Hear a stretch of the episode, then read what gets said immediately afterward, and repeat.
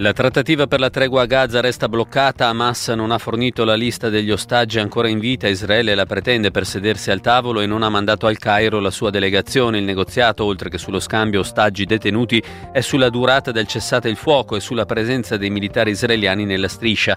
I mediatori premono perché si arrivi a un'intesa prima dell'inizio del Ramadan domenica prossima. La destra approfitta dell'inchiesta di Perugia per scagliarsi contro magistrati e giornalisti. Attacco alla democrazia, strilla la Lega, l'intento è andare avanti con le leggi restrittive per i cronisti e le riforme punitive per la magistratura. Intanto il procuratore antimafia Melillo e quello di Perugia Cantone hanno chiesto di essere ascoltati dal CSM. Al centro dell'indagine l'attività di dossieraggio di un finanziere. Ucraina, sono 10 le vittime del bombardamento russo a Odessa, 3 sono bambini. Zelensky furioso con gli alleati occidentali. Ci servono più armi e voi perdete tempo con i vostri giochi politici.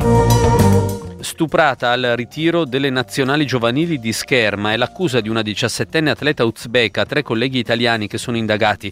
Il fatto sarebbe accaduto a Chianciano Terme lo scorso agosto. La famiglia della ragazza accusa la Feder Scherma. Nessuna solidarietà e nessun provvedimento contro gli accusati. Aspettiamo le indagini e la replica. Buonasera dalla redazione di Popolare Network, benvenuti al giornale radio delle 19.30. Come avete sentito, la trattativa per la tregua a Gaza è bloccata.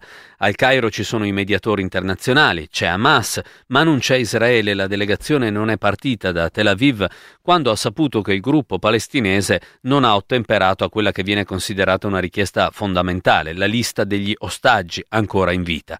Il tempo però stringe perché l'intenzione è di arrivare almeno ad un'intesa provvisoria entro domenica prossima. Il 10 marzo comincia il Ramadan, il mese sacro all'Islam, e che questo viene considerato un fattore di ulteriore complicazione.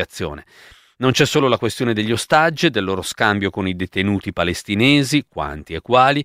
Non c'è solo questo da stabilire, c'è anche la durata della tregua, poche settimane o a tempo indeterminato, come chiede Hamas. E poi, che ne sarà della presenza dell'esercito di Israele nella striscia?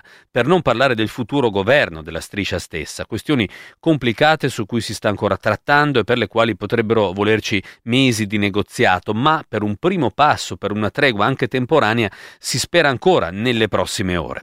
La situazione umanitaria a Gaza la conosciamo, è terribile. Anche in Cisgiordania si sta alzando la tensione, ci racconta Ilaria Masieri, delegata nei territori palestinesi della ONG Terre des Hommes. È una situazione di tensione altissima, noi siamo estremamente preoccupati. Dal 7 ottobre sono ormai abbondantemente sopra i 400 i palestinesi uccisi, tra cui oltre 100 bambini e bambine. I posti di blocco militari sono ovunque e gli attacchi dei coloni si susseguono ad una frequenza difficile anche da registrare. Le restrizioni prospettate durante il mese di Ramadan non faranno altro che aumentare enormemente la tensione in una situazione che è ad oggi estremamente militarizzata, in cui i palestinesi vengono arrestati anche per aver postato qualcosa sui social. E quello a cui noi stiamo assistendo è una gasificazione della West Bank, no? Si inizia ad usare questo termine perché i posti di blocco creano dei bantustan tra i quali le persone non riescono a spostarsi. Ci sono oltre 750.000 coloni israeliani tra Gerusalemme e la Cisgiordania, che sono prevalentemente armati, che si muovono spesso scortati dall'esercito e che godono di una sostanziale impunità. Da tempo chiediamo alla comunità internazionale di prendere una posizione che sia una posizione di rispetto del diritto internazionale, di rispetto dei diritti di tutte le persone che in quel territorio vivono, ma continuiamo a vedere che questo non accade. I diritti in Palestina sono diventati privilegio di alcuni. Tra i mediatori internazionali ci sono gli Stati Uniti, con il loro supporto a Israele, le pressioni finora vane sul premier Netanyahu in rotta con la Casa Bianca e tutte queste contraddizioni che arrivano fino a Washington. Sentiamo Emanuele Valenti. Tra le apparenti contraddizioni della crisi in Medio Oriente c'è anche la posizione americana. Apparenti perché l'estrema complessità sta in realtà nella natura della regione. Questo fine settimana gli Stati Uniti, insieme alla Giordania, hanno per la prima volta lanciato dal cielo degli aiuti per i civili di Gaza. dalla tragedia di giovedì scorso, oltre 100 morti, quando una folla di persone stava provando a recuperare del cibo da un convoglio umanitario, il supporto a Israele è diventato ancora più scomodo, ingombrante per Biden. Le immagini del cibo lanciato su Gaza, con i bambini che corrono per prenderlo, sono proprio il simbolo della debolezza di Washington e della frustrazione nei confronti di Netanyahu. L'alleanza con Israele è cosa obbligata, un dovere storico, ma il supporto a Netanyahu di fronte alle modalità di questa campagna militare è una forzatura. Lo scontro tra queste due dimensioni crea l'apparente contraddizione.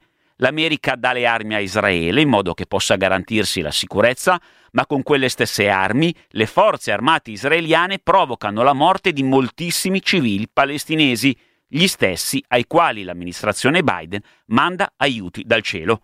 La capacità della Casa Bianca di fare pressione su Netanyahu è e sarà uno degli elementi chiave di questa crisi. Finora il primo ministro israeliano è andato avanti per la sua strada, mentre il presidente americano sta perdendo voti in vista delle elezioni del prossimo novembre. Andiamo a Perugia, adesso il procuratore di Perugia Raffaele Cantone e il procuratore nazionale antimafia Giovanni Melillo hanno chiesto di essere sentiti dal CSM, dal presidente della commissione parlamentare antimafia e da quello del COPAS, il comitato di controllo sui servizi segreti, sulle vicende relative al cosiddetto dossieraggio su cui sta indagando la procura di Perugia appunto. I magistrati guidati da Cantone vogliono capire chi e perché ha chiesto al finanziere sotto indagine, che si chiama Pasquale Striano, informazioni riservate tramite accessi abusivi alle banche dati.